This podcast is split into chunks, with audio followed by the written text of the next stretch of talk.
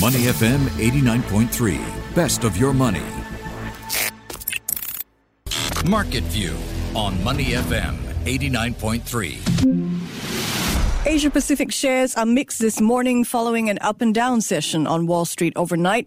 Tokyo and Sydney are trading moderately higher. Seoul is in the red. Investors have their eyes on the China Evergrande Group, which is inching closer to technical default on a bond payment that was due last month.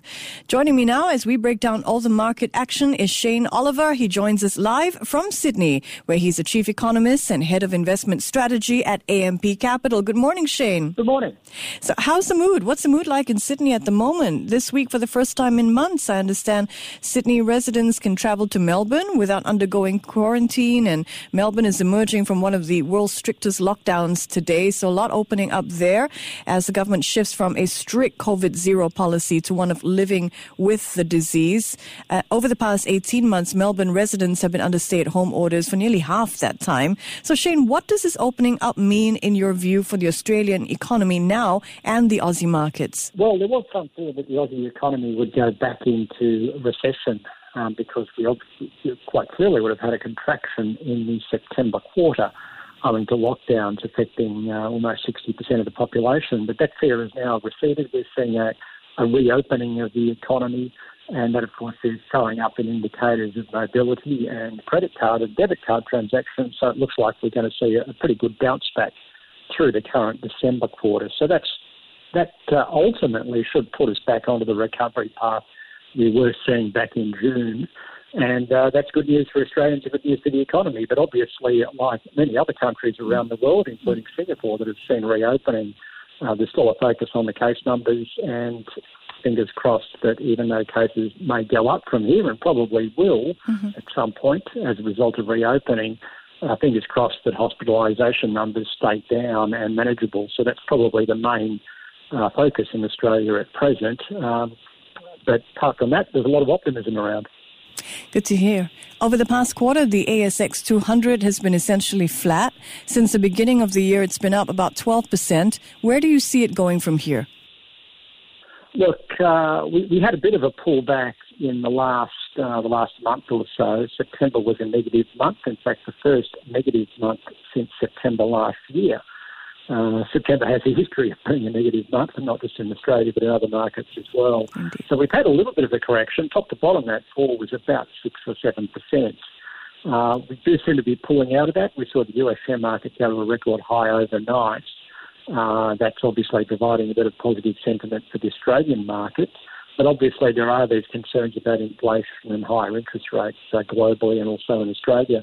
So I suspect it's going to be a bumpy ride, but I think the broad trend in markets is likely to be up. We are coming into a seasonally stronger period of, year, of the year for share markets as we go into year end and the start of the new year. That traditionally sees markets go up. And despite those inflation concerns, we still have very low interest rates and we're seeing uh, earnings go up at a reasonable pace, which I think ultimately all underpins further gains in markets. It's just it's not going to be as smooth as it, as it was up until, say, September.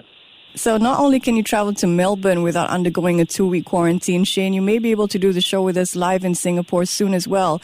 Australian Prime Minister Scott Morrison says a travel bubble between Singapore and Australia could be established as soon as next week. Students and business travelers are expected to be given first priority. Tourists will only be allowed later. I mean, broadly, how are people feeling about travel over in Sydney? Well, I, I think people are pretty keen to get out there and travel again, mm-hmm. and I suspect that uh, providing it doesn't lead to a huge increase in cases and problems, then uh, we'll, we'll see a return to normal levels of tourism travel. Where I think uh, things will never get back to normal is business travel mm. uh, to the same degree. I think businesses have fallen in love with Zoom and Teams and all these other things, basically video conferencing, and that I, mean, I think will lead to a lower level of business travel than we used to in the past. But uh, generally speaking, Australians are pretty keen to get out, back out there again and travel. But of course, there is that degree of wariness because we still hear stories about countries seeing increased cases. Obviously, Singapore, UK, Israel at various points in time. So it may take a while before it fully winds back up again. But Australian Airlines are telling people to come back to work and putting planes back on again. So, so that's all good news. In other COVID-related news, a key U.S. regulatory committee has approved the use of Moderna and J&J COVID vaccine boosters.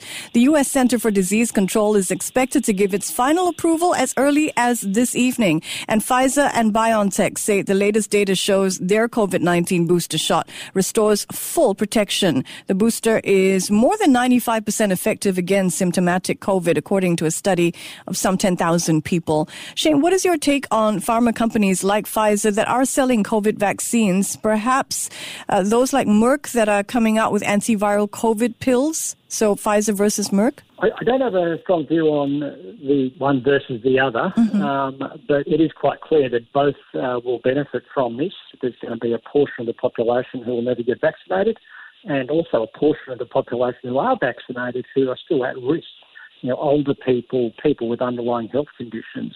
That's where the Merck uh, pill and various others that are being developed. I think Pfizer also has a um, a COVID treatment pill. I think there's another one from Roche. So that's where they will benefit in all of this. But I don't have a strong view in terms of the relativities of them. Uh, Merck was, I guess, a bit left behind. It didn't have a, um, a vaccine. Pfizer got the lead on that one, along with Moderna and a few others.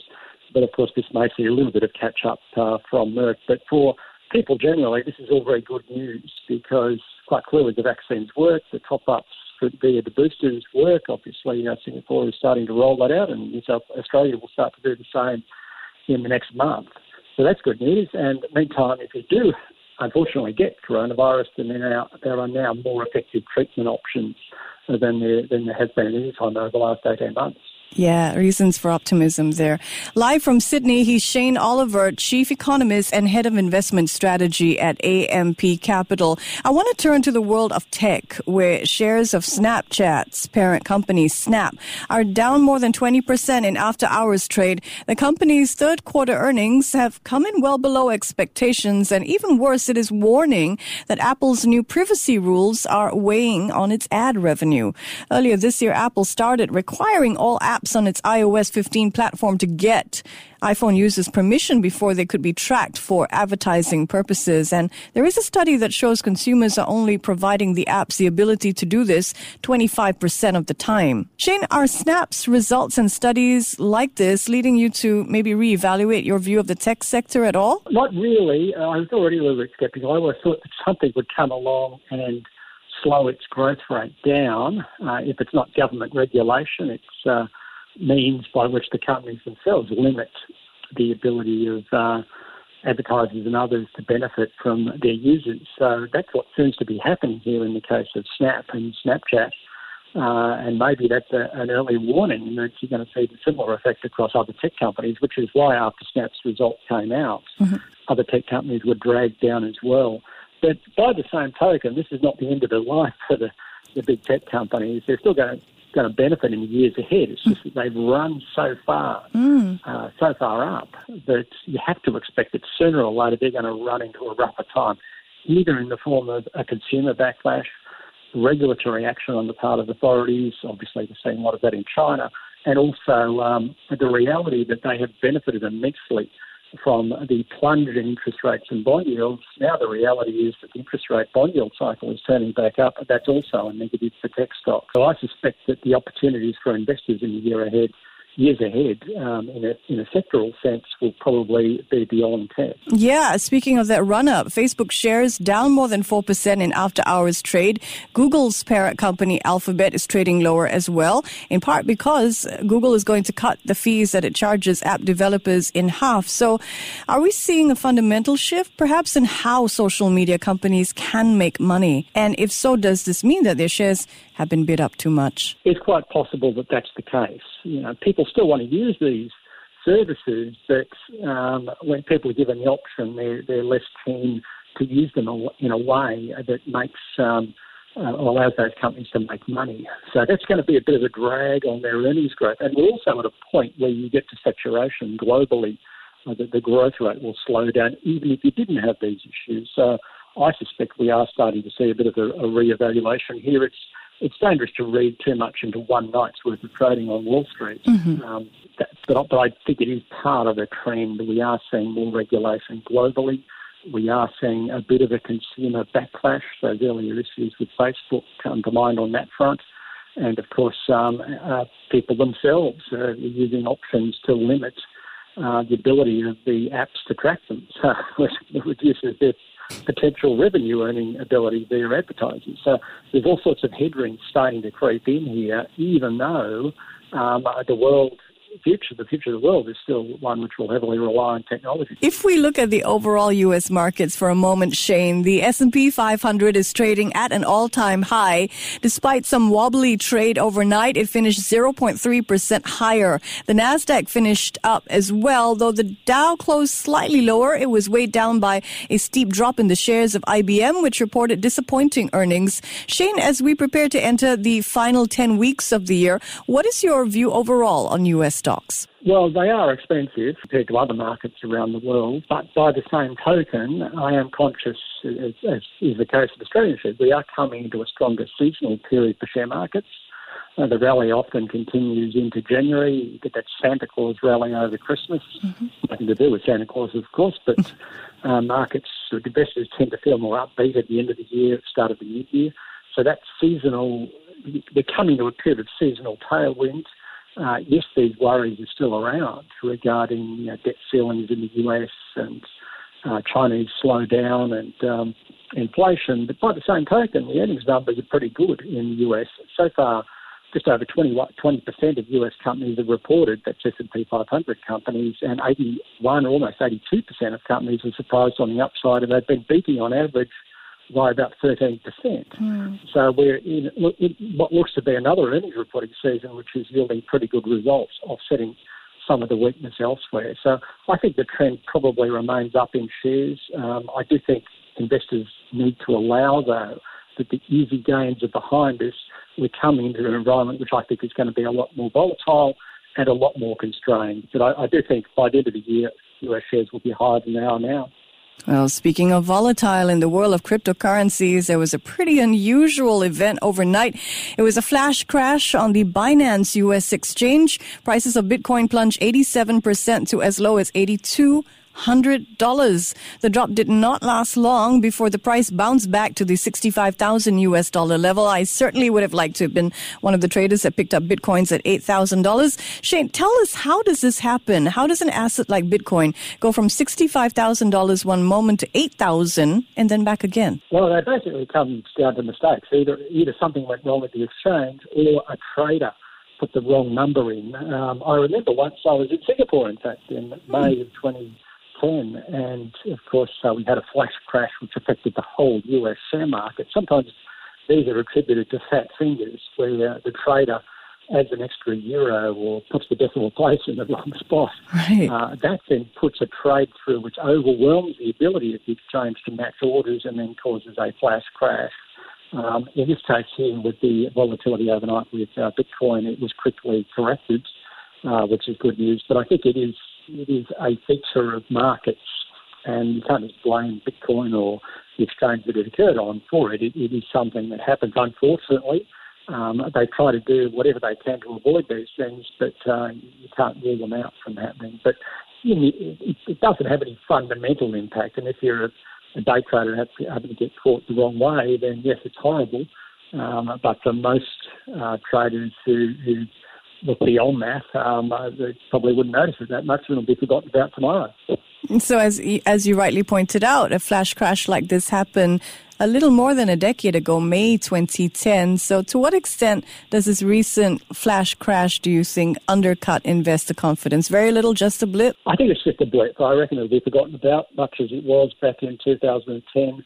Of course, at that time, we went into worrying about the Eurozone debt crisis, which then rolled on for the next few years mm. with the issues in the US as well. But I think the flash crash in this case, with regards to Bitcoin, will be quickly forgotten about. Obviously, regulators will want to know what caused it, and the exchange involved will want to know.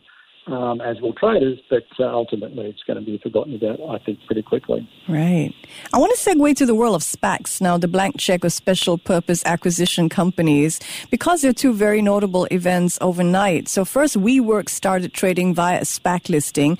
This is about two years after an aborted listing, and its shares jumped 13% on its first day of trade. And second, a SPAC called Digital World Acquisition jumped nearly 350% on news of a merger that will provide former U.S. President Donald Trump with millions of dollars in financing to launch his new social media platform. So, Shane, when you hear stories like these, do you think the SPAC market is working? Neither of these entities, WeWork and Trump's social media platform, would likely have been able to list directly on the markets in the normal fashion. Well, it tells us the market's working and they're able to raise capital. Uh, question mark is whether it's in the banks of investors. It, they do remind me a bit of uh, some of the concepts which were around at the time of the South Sea bubble. This is one of the famous uh, bubbles in financial market history.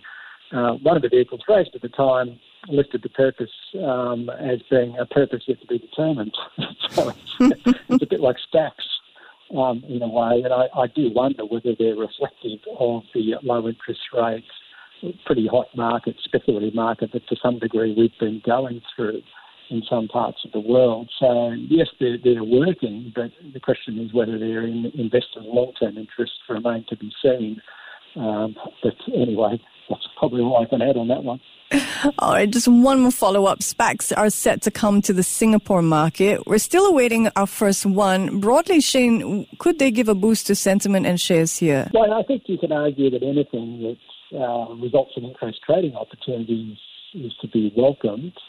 Um, but investors do need to be wary that these things are indicative of a world which has become somewhat more speculative. They are a way of getting around the normal regulatory requirements that would be involved in uh, M&A activity and takeover and so on. Mm-hmm. Um, but as long as investors go in with their eyes wide open and know what they're getting into and not just trading on the back of uh, recent past gains, then yeah, I can't argue against them. It's just the reality of the market we're in. Mm-hmm. Speaking of investor concerns, Evergrande is back in the news, and reports say this is a make or break weekend for the company in terms of debt payments. Shane, how concerned are you? A little concerned. This has been an issue for the last three weeks now. It, it obviously, four weeks, I mean, it was, it, it had an impact on markets at the start globally as investors tried to get their minds around it. Um, I, I, did see a report that they had wired a um, a dollar in bond interest payment due on September 23rd um, on Thursday. So 83.5 billion million US dollar payment was made, but whether that solves the problem or not, I don't. I don't know. I think the reality is that uh, uh, the Chinese authorities are not going to bail, uh, not going to bail um, Evergrande out. Uh, they don't want to be seen to getting a green light to excessive debt and speculation. Um, but by the same token, they're not going to allow a disruptive um, uh, uh, bankruptcy of Bitcoin. I think the more likely scenario is some sort of uh, restructuring where existing entities take over mm-hmm. um, the key activities of Evergrande, complete the buildings, and that the home buyers um, involved in Evergrande construction activities are protected so I think the efforts by the Chinese authorities will be designed to protect the flow on, a disruptive flow on to the rest of the Chinese economy. But uh, in the process, it's quite possible that the foreign bondholders may lose their money. Um, but I don't think this is anything on the scale of Evergrande. When you look at, uh, on the scale of Lehman Brothers, rather, mm. when you look at Evergrande, I think it's something like 0.1% of total loans in China. It is a big portion of the Chinese offshore bond market, but it should be manageable. Um, I don't think it's going to cause a Lehman Brothers moment or anything like that. Um, but at the end of the day, the key is that the Chinese authorities protect the rest of the Chinese property market and economy, and they seem to be uh, focused on doing that. All right. Before I check in on the Singapore market, Shane, let's do a temperature check. With 10 weeks left in the trading year, which Asian market do you think has the best value and the best chance of rising further before year's end? Well, well to be honest with you, I'd say it's probably the cyclical ones, cyclical markets, the, the, the markets that will benefit most from increased global economic activity and trading. Uh, probably Korea, I think, would be the one I'd be most optimistic on. I think all markets in Asia will go up as long as the US share market continues to head higher and the global recovery continues. And then the trend will remain up in Asia as well. But I, I would suspect that the Korean market would probably be a key beneficiary of that and probably a relative outperformer. All right. Well, great speaking with you as always, Shane. Thank you. Shane Oliver joining us live from Sydney. He's Chief Economist and Head of Investment Strategy at AMP Capital. We are now 25 minutes into the local trading day. The Straits Times Index finished down 0.3% yesterday at 31.88. This morning, it is starting off in the green. It is currently trading up 0.36% at 3,200 points. Before acting on the information on Money FM, please consider if it's suitable for your own investment objectives, financial situation, and risk tolerance. All right, let's check in on the Singapore market. Before acting on the information on Money FM, please consider if it's suitable for your own investment objectives, financial situation, and risk tolerance. To listen to more great interviews, download our podcasts at moneyfm893.sg or download our audio app. That's A W E D I O. Available on Google Play or the App Store.